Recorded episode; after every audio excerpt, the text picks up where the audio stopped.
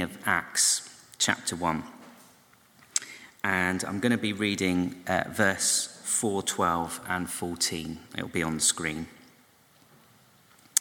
On one occasion, while Jesus was eating with them, he gave them this command Do not leave Jerusalem, but wait for the gift of my Father, the, the gift my Father promised, which you have heard me speak about. Then the apostles returned to Jerusalem, and they all joined together constantly in prayer, along with the women and Mary, the mother of Jesus, and with his brothers. So, I wonder, how are you at waiting? I had a conversation with someone only this morning about that, and they said, Oh, I must confess, I'm not very good at waiting. Now, us Brits, we kind of sometimes pride ourselves on waiting, don't we? we? We're good in a queue, let's be honest. I think out of all the nations, surely Britain's got to be one of the best at queuing. Uh, we queue without, without even asking a question sometimes. But we do get a little bit fed up sometimes. How are you uh, waiting in a long queue? How are you waiting at traffic lights or a traffic jam? How are you uh, waiting for results. Many of the uh, young people in our youth group have been waiting over the last few months for results, exam results, and they have received those. Perhaps you're waiting for a medical result or maybe an appointment, and they've told you it's going to be a long wait. How do you feel when you get that news? Now, all of us in this building, I'm just looking round and I'm, I'm, I'm pretty sure that all of us will remember a time before the internet. Can you remember that? My kids cannot. And they think I'm completely archaic when I start talking to them about the fact that we never had mobile phones or the internet. Um, smartphones was not a thing. And what I had was a 20 pence piece in my pocket that when I went out to play with my mates, if there were any issues, I'd go and find a phone box. And then they look at me as if to say, What's that?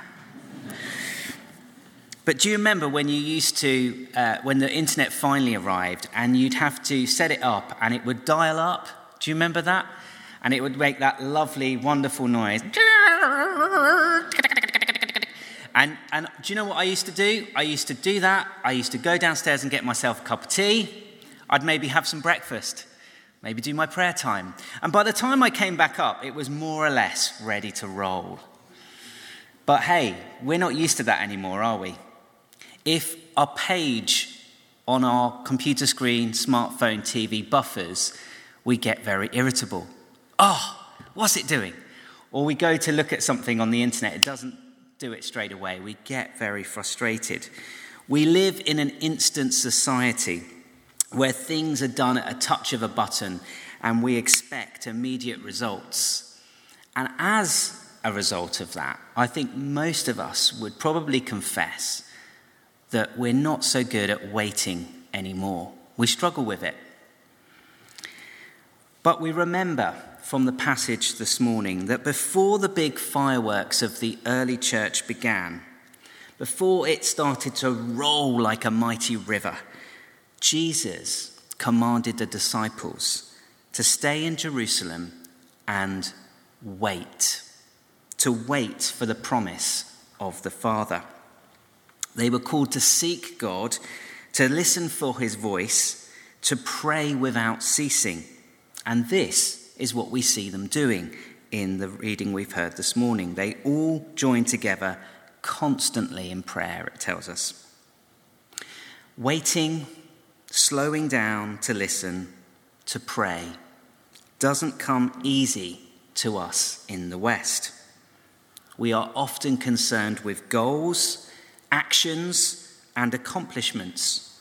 We want to see instant results. And many of us will have grown up in an active or a word based faith where the emphasis on prayer, silence, waiting, well, it feels a bit uncomfortable.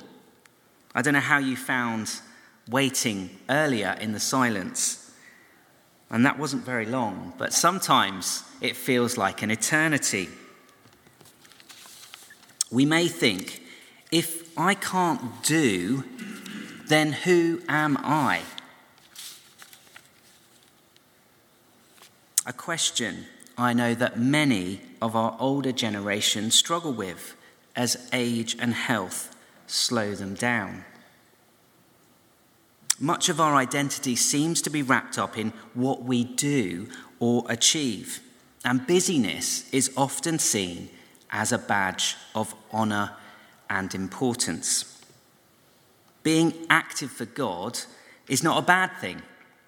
There's a time when we're called to action. There's a time for going to the ends of the earth or preparing the meal, like Martha. But the danger, if we're not careful, is that we can become more reliant on ourselves, our time, our talents, our resources, than on God. You see, the disciples are about to embark on some amazing adventures, like nothing they'd ever seen before. But before they do, they are called to wait. They're called to listen and to pray. You see, the great activity that was coming was going to be spirit led. It was the Father empowering them to do His works.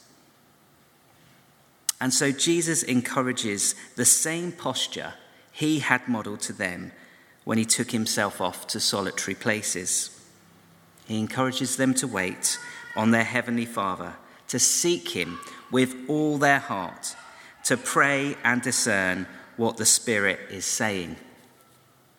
To realize, and this is going to be hard for some of us to hear, to realize that they cannot foresee or control the future, but instead to relinquish that need for control and simply adopt a posture of humility, of surrender, just like Mary did at the foot of Jesus.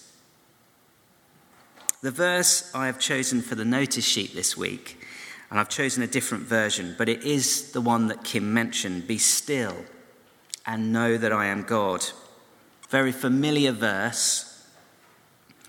But notice it doesn't say, Be more busy and know that I am God. Be louder and know that I am God. Strive harder and you'll know that I am God. No, we are encouraged to still ourselves. Some translations say, be silent, stop striving, and even calm down. I like that one. I think that's what Martha needed to hear that day, wasn't it? Calm down. Everything will be okay.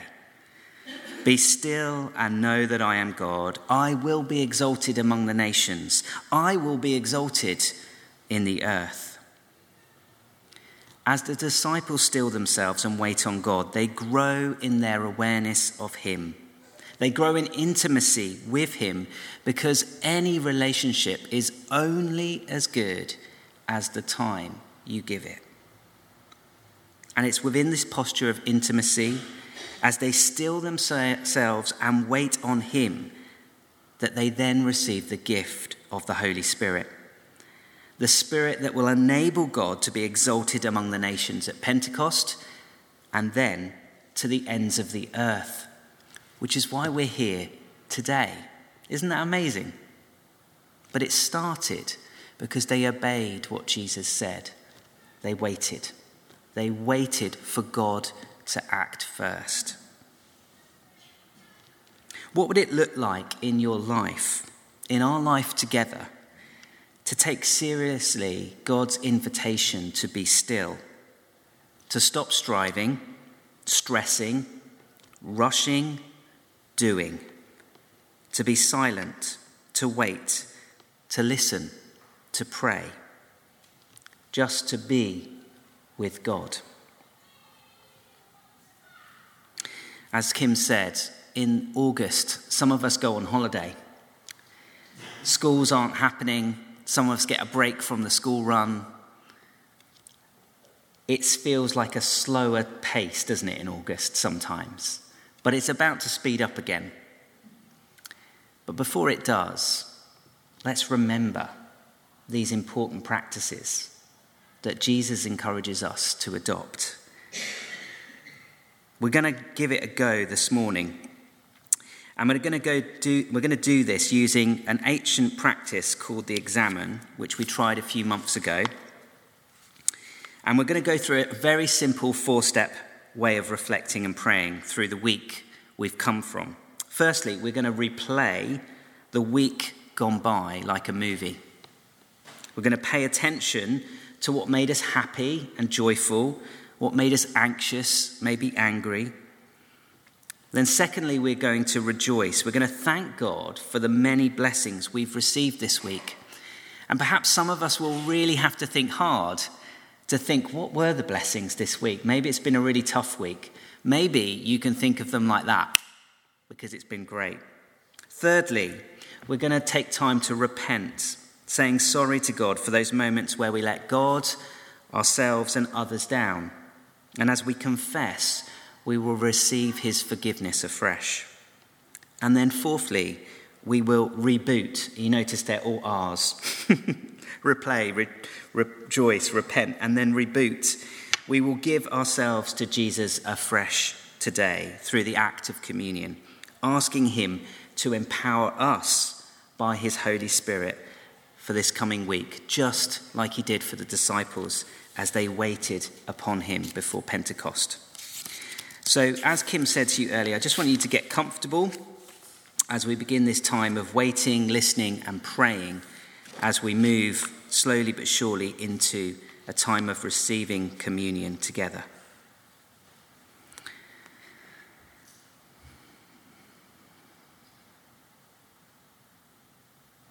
Slowing my breath and relinquishing my worries and my need to control, I open my hands to pray.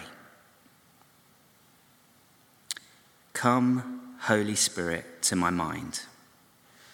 I receive your comfort.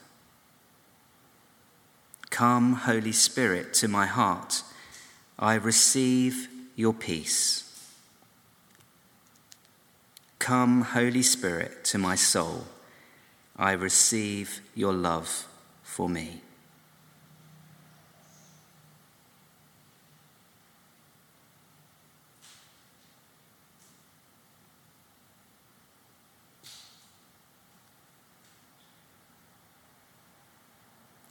Lord says, Be still and know that I am God. Reflecting on the week that has passed, Lord, remind me what took place and how I felt in each of these moments.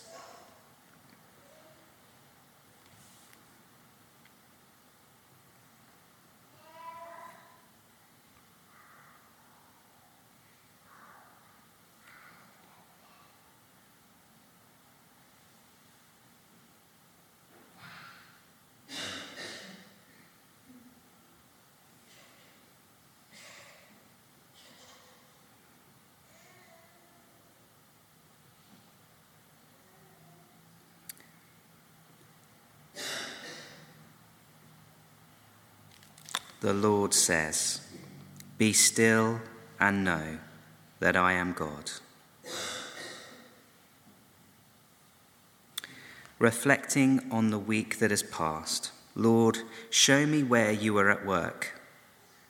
In what ways did I experience your goodness? Help me to count my blessings one by one.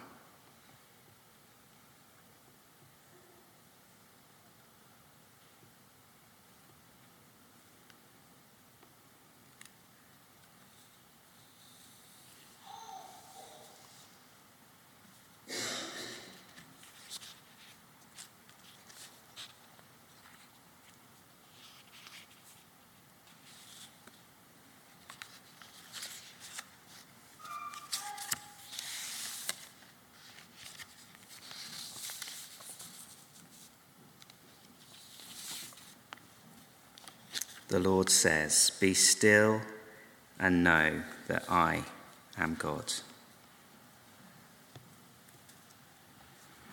Reflecting on the week that has passed, Father God, would you shine a spotlight now on the shadows of my motivation and the darkness of my deeds? I take a moment to confess my sins before you now.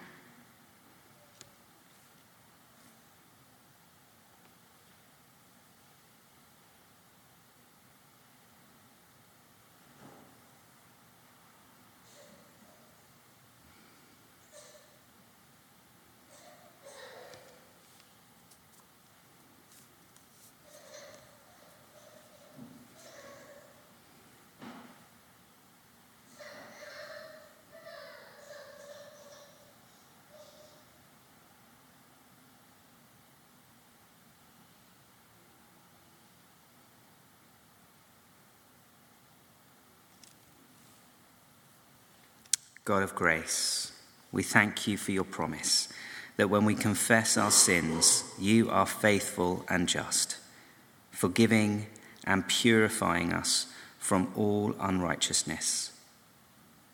I receive your forgiveness now.